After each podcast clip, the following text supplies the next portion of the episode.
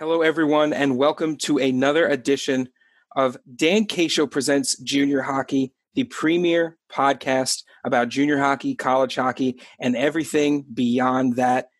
But there's nothing, there's no getting beyond the person that I have to introduce because without him, this show doesn't have a name. It's the host, Dan K. Dan, welcome to the podcast. Lucas, so far these have been really good introductions, but this time it, the only thing I'm getting credit for is the name of the show. Um, I, I, feel a little bit more hurt this go around, but I am going to get past it. I'm going to get by it because I am excited for what we have in store for the hockey fans across the world today. We got some new friends, and it's not often, well, actually, in the USPHL, it has been often that we have seen this expansion and we have seen teams come into the fold and we've seen teams find success immediately. Well, the league has gone out west. They have taken the Oregon Trail and they found their way to a little Western expansion. And here with us today is a team we cannot wait to see take the ice next season. The Pueblo Bulls, folks, out in Colorado, will be actually, we have a story coming up the ninth of nine teams to join the league here. And with us today, we have owner Jerry Wilhite Coach Chris Wilhite, and GM General Manager David Nelson, all joining us. Gentlemen, how are you all doing today? Doing well, Dan. Thanks uh, for having us. Um, we appreciate the opportunity to be on the show today. We are excited to have them all here. We are going to be talking Pueblo Bulls. We're going to be talking Western expansion. We're going to be at, digging into a little bit of why they made the decision to make this move to the USPHL. And then talking about recruiting in some odd times because what we love to do here on the Dan K show is inform the player, inform the parent, inform those folks who are going through a different recruiting process than they've ever gone through before. We want to find your next home for you. But first, Lucas is going to find a home for this beer, hopefully in your bellies in his mind. Because, Lucas, I think you got a little bit of a review today for those hockey parents at home. I do actually. Uh, so I figured, in honor of the USPHL going west and adding some of our West Coast and our mountain friends, that I would pick a beer uh, from out west. It's North Coast Brewing, the barrel aged Old Rasputin, the 21. Um, so Old Rasputin is a, a beer that you can find again pretty much everywhere. We we talked about the importance of that last week. But this is kind of their uh, their jazzed up version. It's a Russian Imperial Stout that's been barrel aged uh, in bourbon barrels and it is just exquisite. I mean, there's there's really not a ton of words I can describe it. I, I make sure to get myself one every year. I try to have it on my birthday as a celebration. This year, my birthday was a bit chaotic and middle of the week, so I didn't get a chance to. But this is a great beer. It it doesn't pour with much head because of the high alcohol content, but it's dark, it's malty, it's got those vanilla notes that you love out of a bourbon barrel beer, but it's not too sweet. And I know uh, some folks, along with myself, we get nervous about these bourbon barrel beers because we say, oh, they're, they're so sweet. They taste like syrup or soy sauce. This one is a nice dark chocolate. It is uh, perfect with the vanilla and the wood notes. It is a great beer. If you can find it, snag it. And if you can't find it, check online, be on the lookout for bourbon barrel lovers. This is a good one. Lucas, you got a score for it? You always forget the score.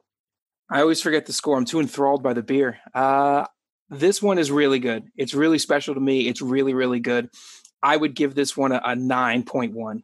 Now, I think this easily breaks into the nine category. You use words like ex- exquisite in your reviews, things like that. I drink coffee, folks. And, and when I'm on the road, when we're doing 12, earlier earlier last season, we did a 25 hockey broadcasts in three days down in Hampton Roads, Virginia. And Dan K needed to run on coffee. Not a regular gas kind of guy. Neither is my car because it's in bad shape. But I went with the Tanzanian Peaberry today, and you can find this at worldatlascoffee.com. And this is a coffee company that delivers coffee right to your doorstep. And what better time to get coffee to your doorstep than during quarantine? And, and this has kept me sane this Tanzanian peaberry, uh, let me get Lucasy for a second here. It's exquisite, I would say. A little bit of honey, they tell me, a little bit of chocolate finish. I never taste any of it. I don't have taste buds, Lucas. I don't have the ability to do it. What I do taste is a little bit of caffeination, and it has gotten me ready to go. I would give this thing an 8.6, which is my highest score yet on the coffee scale. get to worldatlascoffee.com and check this thing out. One coffee to your home each month. And with that in mind, I'm excited. I talk about that caffeination because I am about to bring the energy to a great interview. We are going to have the chance to pick the minds of the Pueblo Bulls. And gentlemen, it is time for the free skate where we just we get to talk a little bit and I think introductions are really in order. I'm going to start with the owner here. Start with the guy that is pulling the strings behind the scenes who has helped prop this organization up, start this organization up, the Pueblo Bulls, Jerry Wilhite. First of all, I, I gotta I gotta talk to you a little bit can you introduce the folks at home to the Pueblo Bulls? Tell us a little bit about the organization. Well, Dan, it was, uh, I guess, a couple of years ago, uh, almost uh, two to three years ago today, that uh, uh, Dave Nelson, our general manager, and uh, Chris Wilhite, our head coach, Tyler Thunberg, one of our assistants as well, came to my office here in Pueblo, Colorado prior to graduation and said they wanted to start up a junior hockey team. And uh, we had gone six years in junior hockey in the Western States with uh, my middle son, Marcus. And then uh, Chris played four years in the Western States before going to college. And um, my uh, CFO at the time told him that you'll have five minutes to present your program. And if in five minutes it's not going anywhere, you'll get up and walk out. And I got to tell you, these guys knocked it out of the park. Uh, bar down is the word I use, and how they uh, performed and putting together the business plan and bringing it to me. And it uh, it was something that I that I could not not do. So um, the guys were phenomenal in putting it together. They went down and worked in the rink for a year got involved in the community. Um, Dave Beamster, who played for Chicago, wrote him a really nice letter to the uh, for the um, city council. We got in front of the city council, and the city of Pueblo has done nothing but embrace us with open arms, and and it has been uh, for our inaugural season. I I I will say on a scale of one to ten, it was a fifteen.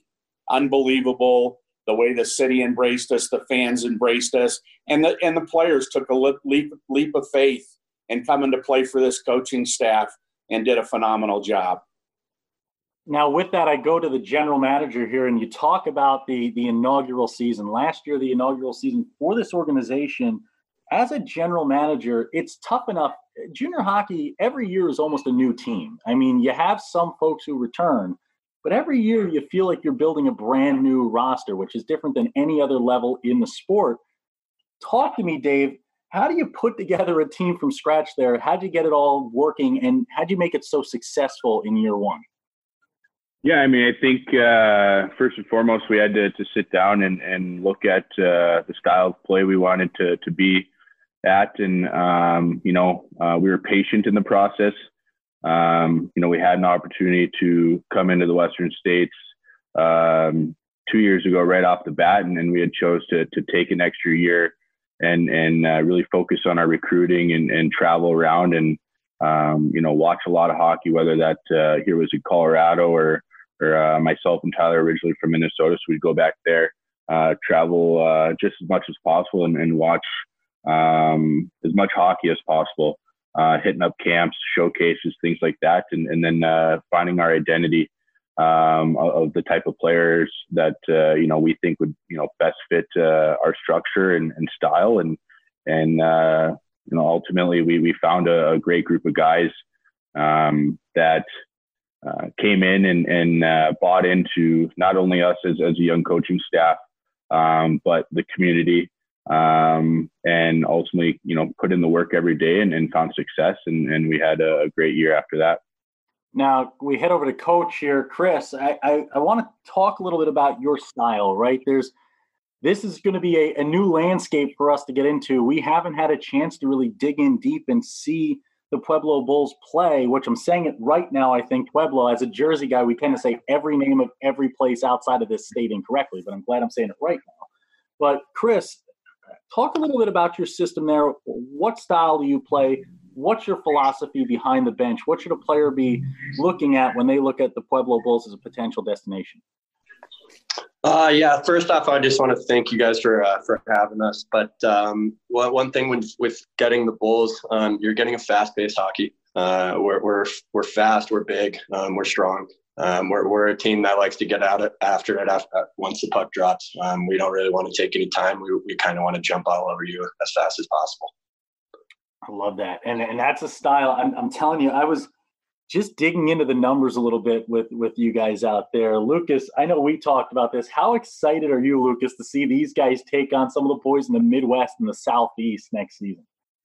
Oh, I am I'm so excited. I mean, there's there's something electrifying about the style that is out there in the Midwest. And and like Dan said, when we were kind of looking into the new teams, we kind of noticed a lot of common threads. And I, I think that's really exciting for us as broadcasters because it's it's you know more teams to talk about and dive into. It's it's more more players that we can really try to to raise up and promote as best we can. And and these games are going to be fun. I mean, you you could boil it down to just that statement. I think I think these these teams, the, the Pueblo Bulls, the other additions to the USPHL, it's going to be a lot of fun seeing who they mix up and match with. You're going to get a lot of new, interesting coast to coast rivalries. I mean, one year we had two teams at the end of the season who had never played each other in in about a season and a half. We said, "Oh, this should be fun for a first matchup," and they were playing each other like they had been bitter enemies for the last 50 years. I mean, it was it was so much fun to watch and I feel like some great rivalries are really going to produce themselves. Now, anybody can feel this question. I don't know, maybe we'll go coach here since you're behind the bench. You could see kind of the venom out there on the ice. Can you talk a little bit about of these 9 teams has it has maybe a, a rivalry moved over to the USPHL with you? Is there is there anybody in the league that you think we should be watching out for? We should have highlighter on the schedule when you take on one of these squads out in your in your division in your league. Um, yeah, I mean, uh, our, our, rival from Northern Colorado, um, the Eagles, they they moved along with us as well. Um, I know we finished the season, the last two series against them, um, and our guys they, they were hungry heading into playoffs, facing them the first round. Um, so we were potentially going three three weekends in a row against them, and I know our fans and everybody back here in Pueblo they they love it. Um, for for our away series up in northern Colorado, we had over 250 fans travel up there and watch those games. Um, so I know the city of Pueblo they they love those games. They loved it when it was in town. They loved it when it was in north northern Colorado. Um, but the Eagles, that is definitely one where our players are excited to wake up for. And people don't realize the success that that number truly is. I mean, we look at we look at the the New York Rangers in Madison Square Garden or the Canadiens up in Montreal, and we think, oh, sellouts are in the tens of thousands. But when you are playing junior hockey and you're bringing the numbers that you all are bringing into the building, that is a feat. And, and, and it's it's an amazing feat. And to do it in such an organic way, the way you all do it, is something to be proud of. And something that as a player, do I want to take puck drop in front of two or do I want to take puck drop in front of 750, right? And and that's a, that's an easy answer for a player a lot of times. And you look down the, the places I draw comparisons for our USPHL fans who are getting to know the Western Division, the Western Conference now out there, is the Richmond Generals, who we've gone out there a few times throwing T-shirts into the crowd on their fan appreciation nights where they're bringing in 800, or Marty Quarters and John Schwarz and their Wisconsin Rapids River Kings who are bringing in 750 a night, 800 a night in Southwood County. And this is going to be an exciting place to play for any player who makes the trip out there. Now, I, I know we had a story before we got on live, but I do want to hear it now, Jerry. Let's talk about the the ninth team in. You guys were Mr. Owner, and you guys you guys made that last move. You had to make it within a week. What what sold you on the USPHL? What made that move happen at the last second there for you? Well, we had some of the other teams in the league call us literally, like I said, a week before decisions were made. And most of them were in the division or in the areas that, that we thought we were going into the year before. Um, we thought we were in the Mountain Division, and literally the month before the season started, we were told we were in the Midwest Division. And what it did is it took our farthest trip to become our shortest trip. Um, so, what besides northern Colorado? So, our, our shortest trip was now a, an eight to 10 hour drive, where our longest trip would have been an eight to 10 hour drive. So, I got that call on a Monday. On a Tuesday, I was on a call with the other eight teams. On a Thursday, eight of them decided, uh, or or the nine of us decided that uh, we were probably going to make the leap. And I, and I think a lot of that had to do with uh, Richard Gallant and conversations with people on our team and felt that uh, that he was a guy that we wanted uh, to hook our horse to. That uh, we really felt that that his uh, and, and, I said this to him on the conference call I had. His um, uh, having the league button down, or at least the the, the uh, meeting, having an agenda, walking through it with us, kind of giving us a, a real real good feel that this was a good move for us. That that literally within a week, and the, I think the guys were on board the first day. Um, I know the league from a standpoint of uh, when my middle son played in nationals. It was against the EJ, it was against the MJ, and it was us. And if you looked at it now, you kind of got pieces of all three of those leagues now together in a, in a league. And uh, I remember nationals that year, and the Monarchs ended up winning it. They had 11 guys go D1. So uh, we knew they had some good players. I got to see them play, and they were good players. But in a week's period of time, we made the move. It was uh, it was fast and furious. Obviously, I had to get uh, you know our legal counsel involved to make sure it was the right thing for us to do. And so far, uh, I, I can't be more pleased, and I don't think the other uh, the I know that the other eight teams are as pleased as I am. And, and we've obviously, I mean Richard has given us the opportunity to kind of cover this league across the country, cover hockey across the country, and and he's really a visionary. I mean, when we started this podcast, we started this five years ago. I was actually found by Richard and Sean Tremblay, who was coaching for him at Islanders Hockey Club, working for the Flyers organization at the time. And and we made this move over. We we got ourselves in front of cameras on the microphones and we're the first podcast really in the junior hockey realm to cover a league and be league centric. And since then, it's just it's been steps forward, leaps and bounds at times, and it's been so fun working in this league. And you see the expansion, and this is something. Look, expansion, folks at home, is always going to be a, a two way street. Some folks are going to look at it and say, "Hey, the numbers are too big." But when I look at at it, as leagues expand, as this league has expanded, the play has only gotten better. We were talking before this interview. There were 16 teams at nationals for the premier, and I couldn't. I, I could have picked out of a hat and been happy with the champion. I, I mean, that's how much parity there was in the USPHL Premier. And now I go to Dave Nelson here before we jump into some of our lines of questioning next up. But but Dave, I want to talk to you. How do you plan on putting this all together here to compete in the USPHL Premier? How do you plan to get the roster together? Do you have some guys moving over from last year? What's the roster going to look like? What's what's the build look like so far? Yeah, I think uh, for us, uh, we don't want to change too much within you know our style and, and structure and, and, what we've done uh, here in the first year uh, with the the success rate that we've had. But um, you know we've had uh, great number of guys that are, are looking to uh, re-sign with us and, and key guys as well. Um, you know, you, you, look down our, our, roster as far as uh, uh, last year. Um, we only had uh, we acquired uh, three three 20 year olds at, at trade deadline, which you know only put us at, at six or seven 20 year olds. So we were a really young team last year, um, inexperienced, but uh, they they grew as players and um, you know, ultimately had a, had a good run going in, into the playoffs. Obviously, before that kind of got shut down, but um, you know, they, you know, we like to talk to them on a weekly basis of, of where they're at, and um, you know, a lot of them have uh, kind of a, a sour taste in, in their mouth uh, with a little bit of unfinished business. As far as you know, they want to come back, they want to. Uh, uh, win together and and you know proceed to, to win a national championship and, and that's our end goal uh, so we have a, a good uh, good core of guys coming back, and, and we've been uh, uh having success early as far as uh, recruiting players that are wanting to come here and, and play and be a be a part of our program um, and, and, play in front of a great fan base here in Pueblo. So um, you know we got guys like Benny St. Ange coming back who hit the hundred point mark last year.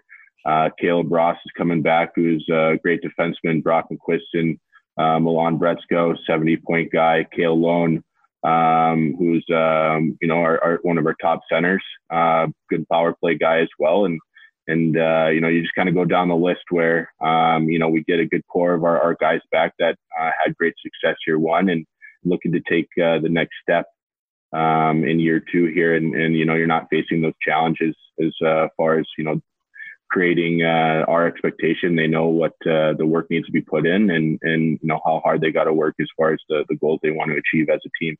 I'll tell you, and that that comeback, you're gonna have a lot of teams this year. Teams like the Pueblo Bulls, who, who had great seasons leading into the quarantine, and and you're gonna have a lot of teams that have vendettas out there, man. They're gonna be the Avengers next year, looking to get that title, and I can't wait to see it. It is going to be a true national champion next year in the USPHL Premier. I can guarantee you that with this geographical footprint bigger than any league in the country.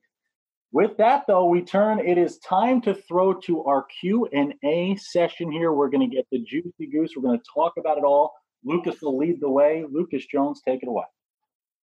Thanks, Dan. We're back now with the Q and A session. Uh, you know, and this is kind of where we now we can dive in. We can get a little deep in, into the the X's and O's and and find out a little bit more about this Bulls organization. And I'd like to start uh, with Coach Will, Coach Chris um, you know, I'm the I'm the color commentator of the bunch. I, you know, Dan is the one who's talking all the time. He's over there giving you the uh, the ones and twos, and I am here trying to get the story behind the story. So help us out, help the folks at home out. Talk about your team in terms of the playing style. Talk about you know maybe some of the styles you run what systems you try to go. You don't have to, you know, you don't have to give away the farm here, but I think it's it's good to let the folks at home know what we can expect out of the Bulls and what we can expect out of some of these teams from the mountain area and the, the West Coast area. Yeah. Um, so when, the more you go out west, um, the style gets a little more similar um, with the teams that we're playing out here. Um, for the most part, every team that you see is going to be a big team. Um, they're going to have some big boys that are ready to go um, to, to kind of show you the physical side of the game. Um, but at the same time, the, the, the league over here is very fast. They're they're get up and go kind of guys. One thing with our team is we we really um, reiterate to get the puck 200 feet. Um, if the puck's 200 feet, they, are not scoring goals. Um, so one thing that we try to do is get the puck up ice as fast as possible. yes, we want the puck on our stick, but we also want it 200 feet. So if we're working 200 feet away from our net, it, it seems like it's going to be a pretty good game for us. Yeah, it's it's interesting because it's it's kind of it almost feels like bits and pieces of of different leagues or different regions that we're used to covering all in in one kind of package. Now, you know, the other thing that's interesting is when you have teams like you said that play sort of 200 feet from your own net, but also play with with a lot of the speed that you talk about. You know, you you match up well against some of these different divisions. Have you have you gotten a lot of uh, experience in playing teams that focus potentially on one thing. So how does a team like yours react to a team that plays, you know, very physically and the neutral zone versus a team that's a mirror image of you and likes to move the puck down the ice and play downhill? Yeah. Um, so one thing we we really harp on to our players is you have to adapt. Um, whether it's on the ice, off the ice, you have to be willing to adapt. So if a team wants to come in and try to play a physical game, try to hand us down, um, we know we have to get the puck out and use our speed to go into the neutral zone and get into the offensive zone.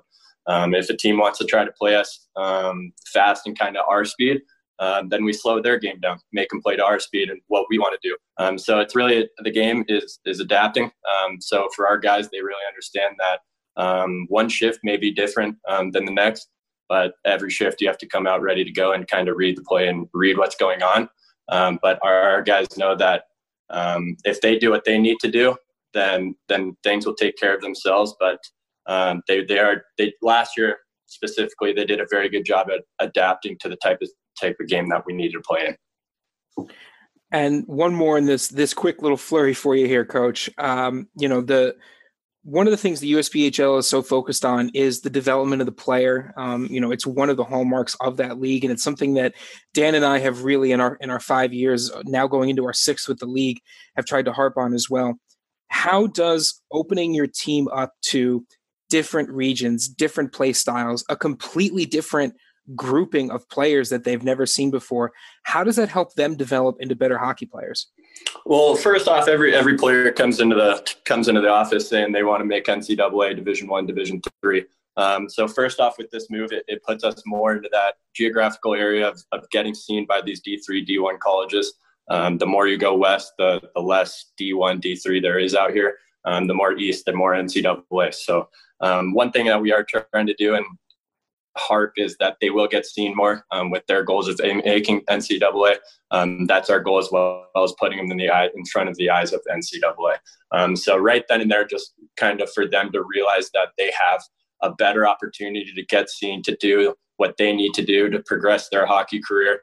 Um, that kind of gets them more excited just internally. If if uh, they need to do what they need to do, then then good things will happen and they'll get seen by who they want to get seen by. So um, just the move in general, um, knowing that they, they get to get seen by um, who they want to be seen, that, that right there just gets them excited.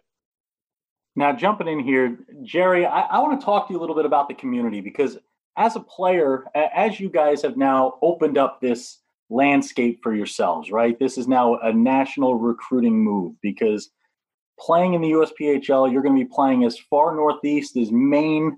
You're going to be playing as far southeast as, as, as Estero, Florida.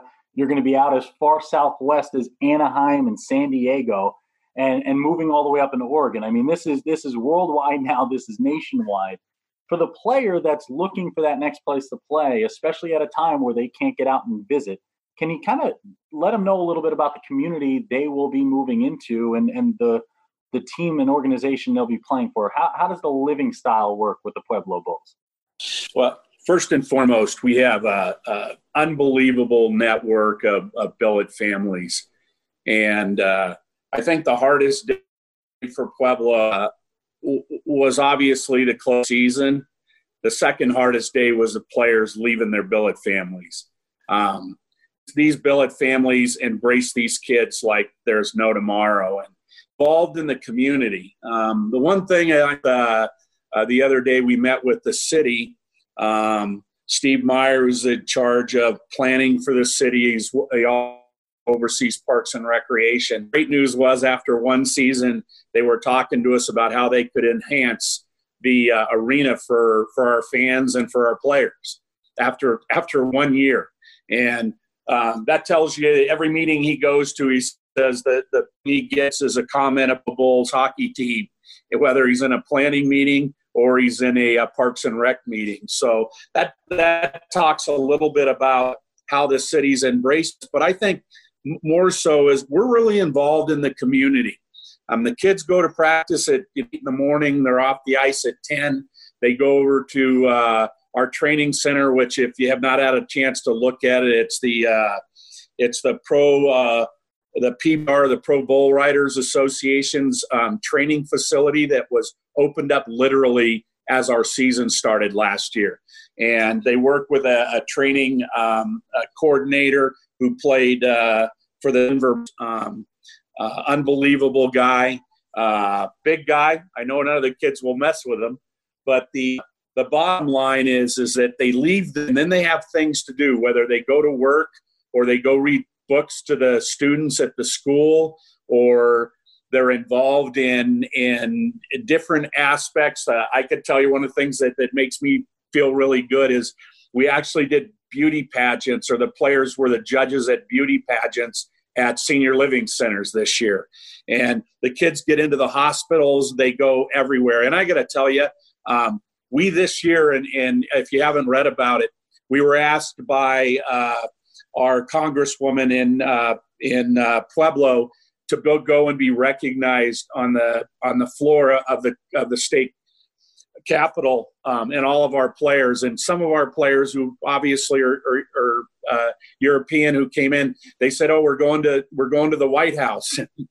And no you're not going to the White House. That's in Washington D.C. but these fellas got an opportunity to be in front of uh, you know the entire uh, Congress of uh, the state of Colorado. And I, I, said the only way that the Avalanche get there is if they win the Stanley Cup.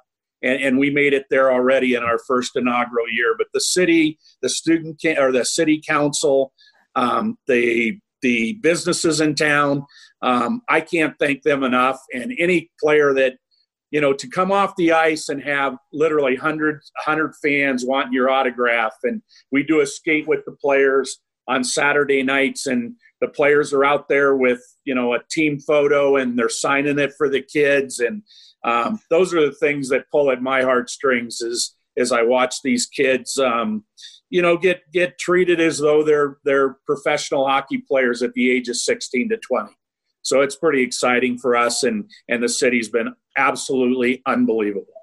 And that's something, folks. I mean, when we always, Lucas and I get reached out to by parents, players all the time, especially now in the landscape we're in, where where a lot of people are, are wondering how do I get recruited? How do I get seen? How do I make the right choice in my junior hockey career? And you look at organizations like this and you see the recognition, you see them at the state capitol, you see them in the community, and you see the, the importance. The, the first thing that I looked at there is the first part of that response is the billet families. Right? And people overlook that in this junior hockey experience, but it, it, it's so important to see that the the priorities are correct, right, and in the right order. And, and what you all are doing out there is absolutely splendid. I mean, earlier this year when we when we have favorites, we we went out to Wisconsin Rapids. Marty Quarters and John Schwartz do such a great job out there. We had the cheese curd cup. We brought a giant trophy out, filled it with cheese curds from a local restaurant sponsor, Grace's Family Restaurant out there, and, and handed out the cup to the winner of the series for the season. I mean, I'd love to get out there, Lucas. We got to figure this out. The only problem is I don't know if Rocky Mountain oysters are going to fit in a cup. I don't know if that's going to be the right thing. You guys, you guys, is there another local delicacy we could maybe fill a cup with? I mean, we love a trophy filled with some some edible arrangements there. We can do buffalo burger sliders or something like that uh, here in the state of Colorado. Obviously, a lot of a lot of buffaloes here, so we can do something uh, in, in, that uh, area, Dan. And one thing that, if I was remiss to say, our fan base, and you brought it up, four of our last six games we sold out the facility at 870 we averaged 770 for the year um, the guys can tell you a little story and hopefully they'll have a chance to about a couple of players that came to town one that actually came from another team and then one that came uh, at the beginning of the year and stepping on the ice uh, for the uh, starting lineup and seeing 700 or 870 fans. And we do have a live bull. It's a mini moo. Um, we had uh, requested him before he was born. Two weeks later, he was born, and his name's Pueblo. And we bring him out onto the ice. Um, he's grown to about 250 pounds now. He'll get up to about 650. But we have a live mascot, uh, Pueblo. But our fan base has been absolutely enormous for our, our players. Um, but they've got a couple of stories they can tell you about a couple of players when they stepped onto the ice. I'll tell you, if, if this quarantine goes on any longer, I might be topping out at 650 as well, along with it. But, but let's go into it. I mean, who wants Dave, Chris? I mean, who wants to take the reins on this story? I'd love to hear about this this situation. You're jumping on the ice in front of 800 plus. I mean, that's a that's a big thing in the junior hockey world. Who wants to take the reins on this one? Yeah, I mean, I think uh, you know, first and foremost, you know, going into our inaugural year, uh, the recruiting side of it. Uh, um, as a player, you, you don't know uh, what to expect as far as you know the number of fans you're going to play in front of. And you know, opening weekend when uh, we hosted Wichita, uh, you know, we had sellout sellout crowd of like Jerry said, 870 plus for opening night, and one of our, our European players um, you know, who, who's a top guy for us, uh, had never played in front of that many fans, and and so uh, you know, first period was a little shakish, and and he's coming off the ice, and he, coach, I I don't know what's going on. I can't feel my my hands. I can't skate. I can't uh, can't shoot the puck. And, and after the first period, he pulls us aside, and, and we're like, what's going on? And uh, he just goes, I, I I've never played in front of this many fans. I, I don't know what to do and we're just like, man, this is this is part of it. This is the experience that uh, you know you want to play at the next level, whether that's college or you know hopefully uh, professional down the road. You're going to play in front of this many people, if not way more. So you kind of got to uh, you know throw that out the window and, and just go out there and, and play your game. Uh, you know, then we made uh, um, a trade and, and acquired uh, Benny St. Ange, and and the first comment you know he had made is you know when we, we played against you guys, they were great games and you get scored on and you can't even hear yourself think because the, the building gets so loud. Um, so uh, like uh, Jerry touched on, we got a great, uh, great fan base that, uh, you know, we get asked a question all the time as far as, uh, um, expectation, you know, we, we have, uh, dreams and, and, goals in mind as far as, you know, what we, we're hoping for, you know, playing in, in, an inaugural year, but those are all question marks and and the community of Pueblo and and our, our fan base has exceeded every expectation. You know, we can ask uh, from the management side, but uh, uh, player side, it, it's fun for them, and it, it's cool to uh, you know take a step back and just uh, see them embrace it. And and you know these are are times in our life where uh, you know they'll remember you know for the rest of their their life and, and and hockey career. And that's I mean the experience for the home player. You could see the difficulties, and now you think about it as the the player who's skating in on the road, you know, in a hostile territory, and it is got to be a great experience, Coach Chris. It's got to be a great experience to be behind the bench with that kind of loud behind you. Talk about how that factors into your coaching style when you guys are at home. How do you use that to your advantage? Well, you always can, you, you know, with having that many people in the in the stands and it being that loud. Um, again, these these kids are still young; they're still 16 to 20. So to completely shut out um, the the outside of the rink, it, it's pretty tough to do. Um, so when you get a near a thousand people yelling at you, um, drinking beer, blowing their horns, ringing their cowbells, um, it, it is pretty hard to not um, pay attention and kind of give them a look. And I mean, our fans just wait for you to acknowledge them, and then they jump right over you. Um, what if you even look at them? You're you're there's the rest of the game. You're they're getting a sign made for you the next game. Um, it's just kind of our fans kind of do what they can to get in the other team's head and I know it helps our guys out when when they come back to the bench and they just go, "We're in their head. They're in their head. Let's get after them." And it's just, as a coach, it's music to my ears that uh, it, it, gets our, guys excited and it gives them a little more energy to go get the win.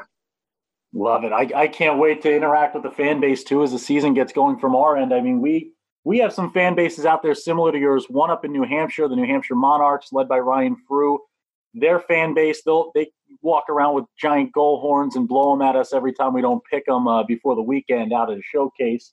Then down in Richmond, we we went down there after we put them. We have our premier power rankings, which we can't wait to see Pueblo make their way into this year.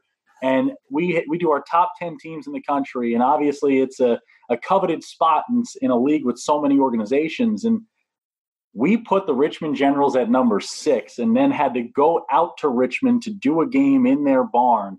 And the entire crowd, 750 people, turned around holding up the number six at us and booing us as the game got underway. And I'll tell you, it is tough doing play by play when you're being booed. Doc Emrick never gets booed. So we, we took it to the next level.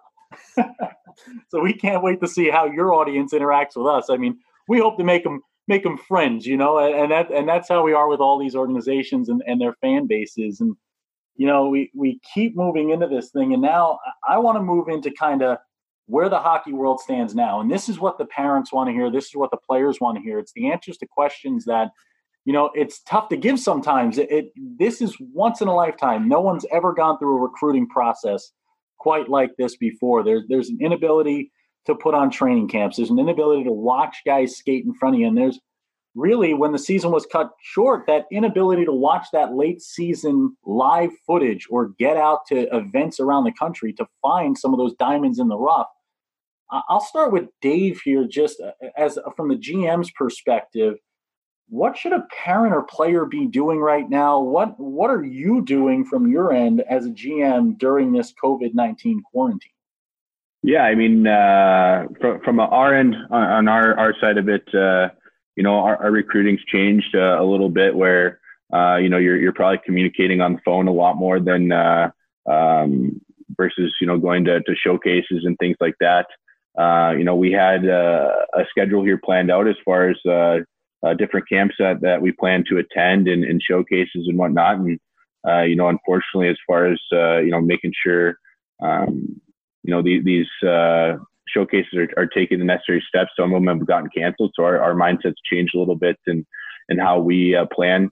Uh, our biggest thing on our end as a group is is we want to try to promote uh, what it's like to be a bull um, on an everyday basis. So we try to you know utilize social media, uh, update our website as much as possible, try to give them the experience as far as what to expect. Um, you know, telling um, our day-to-day schedule as far as practice and morning workout in the afternoon, uh, additional ice time that we're able to provide uh, with focusing on the skill development side of things. And uh, again, just kind of continuing to, to push um, you know, what it's like to uh, play here in, in, in Pueblo uh, with our fan base and whatnot. And then, uh, you know, advice that I could give to, to parents and players is do your research. You know, I think um, every league and, and every uh, team has has different uh, uh, pros and cons to it and, and different things that they're able to provide, you know, their, their players. So, you know, um, ultimately, I'm, I'm a firm believer. Um, you know, you always want to play at the highest league possible and, and, play at the best hockey, but you know, it's also important that you're in an environment uh, where you feel like you're able to, uh, you know, ultimately develop as a player and, and, have success on and off the ice. You know, uh, junior hockey um, is, is a great landscape where you get better as a player. Uh, but you know, we we pride ourselves over here is, is we're trying to make uh, uh, better people. You know, we're we're growing these young adults into men, and we I look to to give every opportunity that we can do that. So um, again, I think it's just you know them doing their research, making sure it's the best fit for them and, and their parents, and um, you know try to find a, a comfortable spot for for everybody in this this time. And that's such a such a great way to put it. Is creating great people, and so many so many folks. We get so tied up in the hockey end of junior hockey that we forget that we're creating not just the player on the ice, but the player off the ice. Mm-hmm. And it's what we focus on so much from our end. I mean, Lucas obviously is in the educational field, so for him, he's dealing with it on a day to day basis. And this, you look at certain things like some of the best success stories I look at in, in my career doing this. A guy like Sam Buck, who played with the Philadelphia Flyers organization when I was there, when they had the junior Flyers out in Southwest Jersey, and this is a guy who went to college, used his D1 commitment, never really made it on the ice, but used it to now work as a stockbroker. I mean, and you, you see the success he's having now in the real world. And a lot of these guys aren't going to go pro. They're going to need to make their way into the real world. So having people behind the scenes working with them to get to that next step is so important. And and coach, I jump to you now to talk about on the ice, right? Obviously, there is not a lot of ice out there to get on during all this for a player at home, we, we've been getting videos sent to us from around the country and around the world. Actually, we just got one from Sweden of players putting in the work without the ice, in the backyard, in the driveway, down the street at the, the local basketball courts. Can you can you tell a player at home what should they be doing? What type of work can they be putting in right now to to better themselves on the ice? Yeah, I mean, classic summer. Um, try to get strong. Try to get big. Um, that's more summer workouts than, than in the year. Uh, but also trying to keep your feet up to speed. Um, with you not being able to go on the ice and kind of get in your skates, um, footwork, speed work, um, trying to keep into the motion that once you do get back onto the ice, you don't feel um, slow motion. Um, you don't feel like you have been out of it for, for years. Um, you kind of feel like that you still have your feet, you still have your motions, that you can kind of still do what you've done all throughout your hockey career. Um, so one thing with that is I know right now it's kind of tough for guys to jump out and kind of get motivated, do what they need to do, but um, this is honestly the perfect time to do it. Um, there's not much other things you can do besides play video games and eat for, for these guys.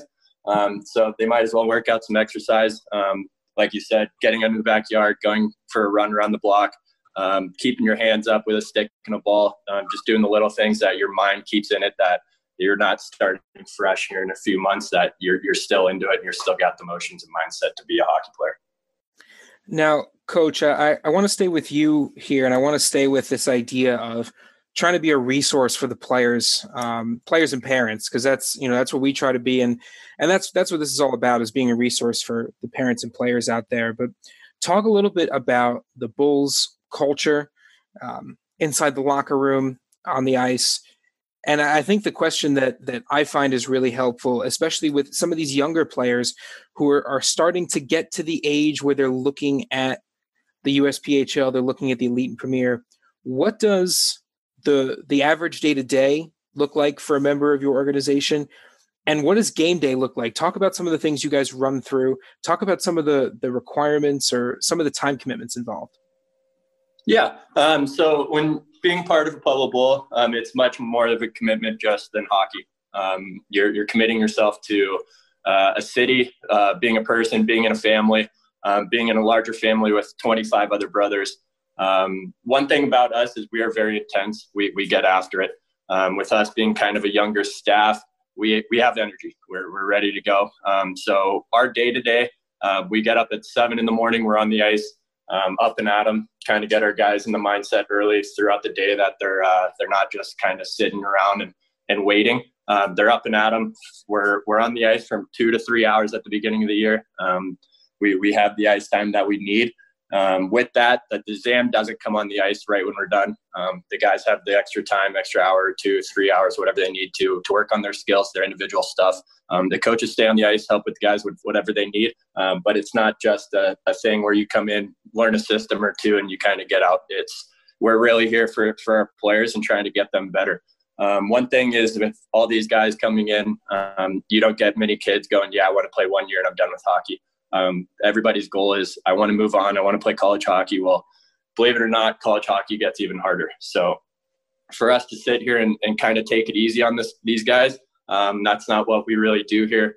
Um, we are very intense. Um, we're, we're very black and white. Um, we, we help, we teach, we do what we need to do.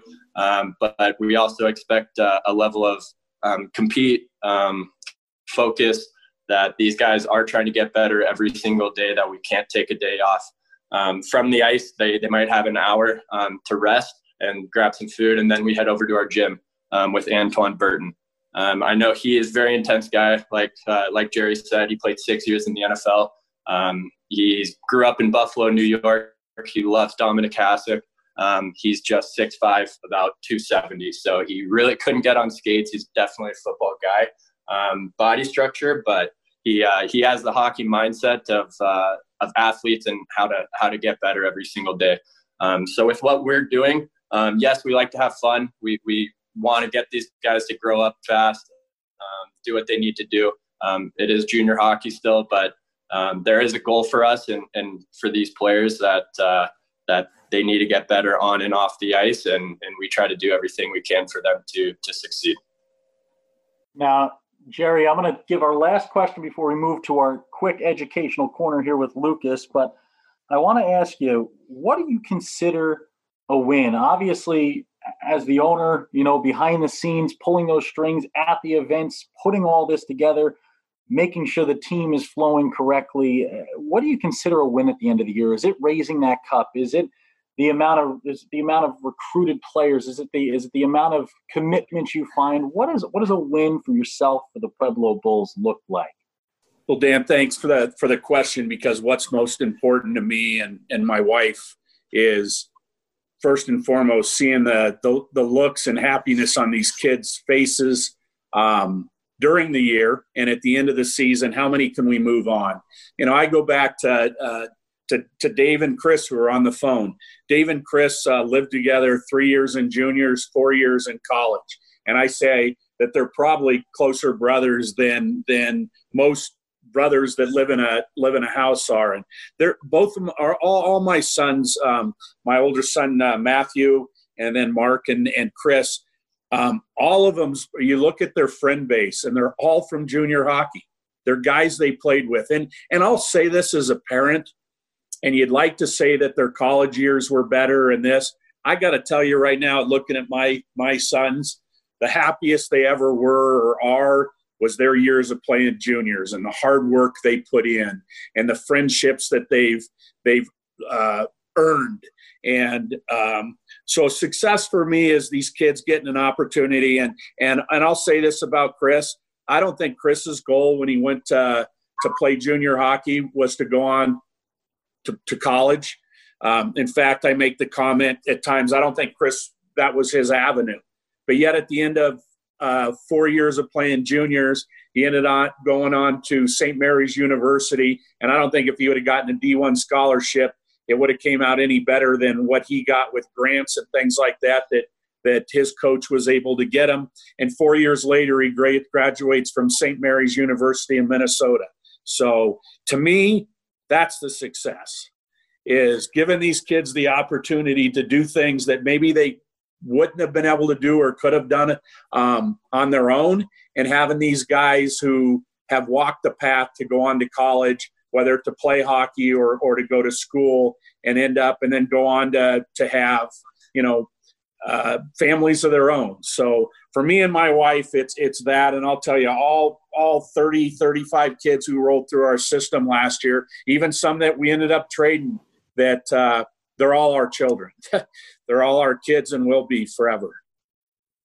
Absolutely love it. And you can't put it any better than that. I mean, the opportunities that the game of hockey itself creates for some and the opportunities of junior hockey, when done right, can create for a player, the doors that can open that used to be walls.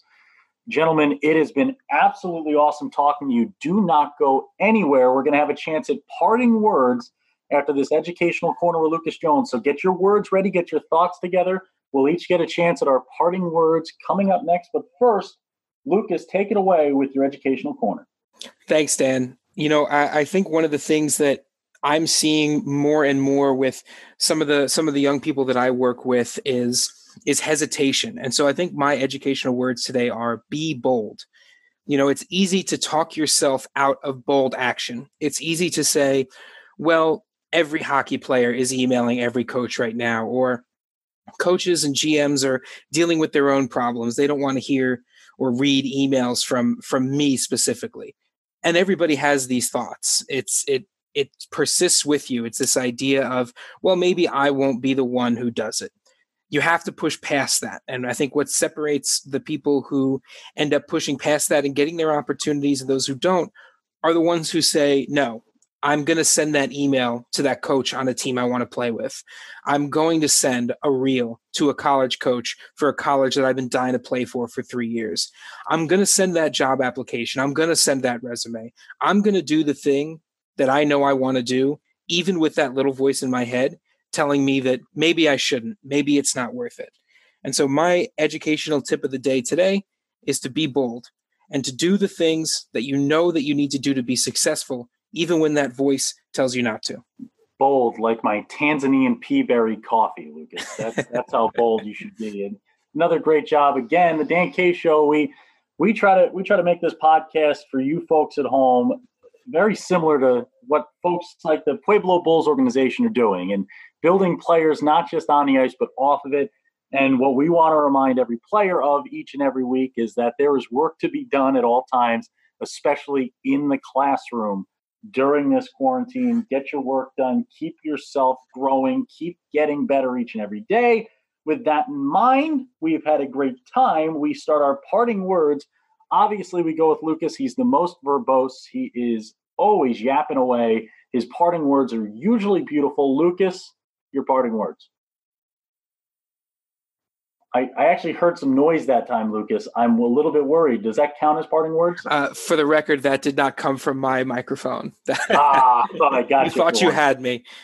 For the for the Pueblo Bulls fans and the West Western hockey community tuning into the Dan K Show for the first time, Lucas has never once given parting words in the history of the Dan K Show because I like to hear myself speak. But let's go. We're going to start with Coach Chris Wilhite here. Your parting words. What's what's the last message you have for the folks watching around the world at home?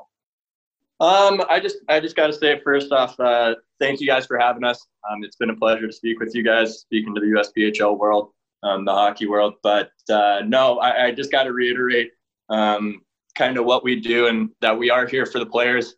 Um, yes, we, we do have a business here of having fans, um, selling apparel, doing all that. But um, as a staff, I, I, could say our number one goal here is is to help our players and move them on. So, I mean, if guys are looking for a place to play and getting moved on and getting seen by the right people and having fun doing it, Pueblo is the place to play. Awesome words there, coach. Awesome words. And I can tell you, I already feel – you can feel you've got that style there where it's not that it's not that overspoken style. I can tell you I'd be ready to run through a wall for you if I were on the ice on the bench with you. Let's move to GM Dave Nelson. Your parting words for the folks at home. Uh, just uh, again, touch. Uh, thank you guys for the the opportunity to uh, you know allow us to uh, uh, share the Pueblo Bulls as an organization and, and the community of Pueblo. Um, we're looking forward to the opportunity to play and be a part of a great league in, in the USPHL Premier uh, next year. And and uh, you know, uh, just touching on Chris, I think uh, as a player side, uh, we have everything uh, you're looking for as far as development and the opportunity to uh, be embraced by by a community here in Pueblo. So uh, thank you guys again, and look forward to next year. Hey, anytime we, we love talking with you guys, and we can't wait to build a relationship here with the Pueblo Bulls and get out there and see some of this fan base here get chirped a little bit by them if we pick against them. Finally, I go to owner Jerry Wilhite. Your parting words for the folks at home. Oh, my parting words is you're welcome in Pueblo. We'd love to have you out here. We'd love to have you come to our facility. Um, the radio station's out front. And the one thing I will tell you is that I know we finished fourth in the league in our first year in uh, viewership on the uh, on the uh, live broadcast that we had, whether we were on the road or at home. We finished fourth in the league in our first year. So our fan base will know who you are. They will be involved with you. Um, I will tell you if you have us uh, never on the top 10 and uh, it, because we didn't earn it, we don't deserve to be there. But we feel we'll get to a place where we'll be there and you, you will be embraced. I would like to leave with this last comment, and that's to the parents. Anytime you send your kid away from home, you kind of worry about, you know, where are they going, who's going to take care of them, those kind of things. And I want every parent that's looking at coming to Pueblo or sending your kid to Pueblo, and you could ask any player that's been here. Um, your kids will be taken care of. Um, they will be taken care of on and off the ice. And uh, if there's anything that they need, my wife and I are committed that fits within NCAA rules. My wife and I are committed to doing whatever we can for each and every one of these uh, players that come and become a Pueblo Bull. Thank you very much for your for allowing us to be on your show today. That is absolutely awesome, guys. I mean, the opportunity to talk to you all today has been splendid. I can't wait to work with you all out there in Pueblo, see you guys out at events throughout the country with the USPHL and just throughout the hockey world. It all it's about is getting these guys to the next level, putting these players in positions to succeed, and you all get it. And if you're a player at home, if you're a parent at home, and you liked what you heard today, go to PuebloBullsHockey.com. That's PuebloBullsHockey.com com. For those of you like Dan K who are bad at spelling, that's P U E B L O B U L L S hockey.com. I hope you can spell the hockey part if you're playing it. And my parting words, you know, last week I used the word isolation to kind of go along with the quarantine. This this week I used the word expansion. And you know, this is a time for expansion for all of us. And, and in the honor of the Pueblo Bulls joining the USPHL, the Western expansion of the USPHL, I remind each of our players at home, every person listening at home, that now isn't a time to expand who you are, expand what you can do, and expand what you can become. Continue to work, continue to put in the effort, and continue to battle throughout. And you know, if you are still a player looking for your next step at home, if you are looking to find your way, expand your horizons, look out west because you've got nine new organizations that might just be the place for you, including the Pueblo Bulls, who we talked to today. I I know there's some players out there who I've talked to who are getting a lot of rejection, a lot of non-response, a lot of places where they might be trying to find that next step and they just can't get there. I'll I'll let you in on a little tale of my life. I before I got into the hockey world, before I got behind a mic, received 105 rejection letters for jobs. I was trying to find my way. I was battling out of college and I didn't know where to go next. Finally, one door opened, and I've gotten to where I am today because of one door. And all it takes is one door. Continue to reach out, continue to pound the pavement, and continue to work hard. You will get to that next level. You will find that next home. And we hope you enjoyed watching the Dan K show. Dan K and Lucas Jones. When Dan K is on the mic, it's always hockey night. We thank the Pueblo Bulls, Jerry Wilhite, your owner, general manager Dave Nelson, and head coach Chris Wilhite for joining us today. An incredible conversation, one of my favorite episodes this year. Can't wait to see you all in the top 10 of the power rankings. Tune in next week to the Dan K Show presents Junior Hockey.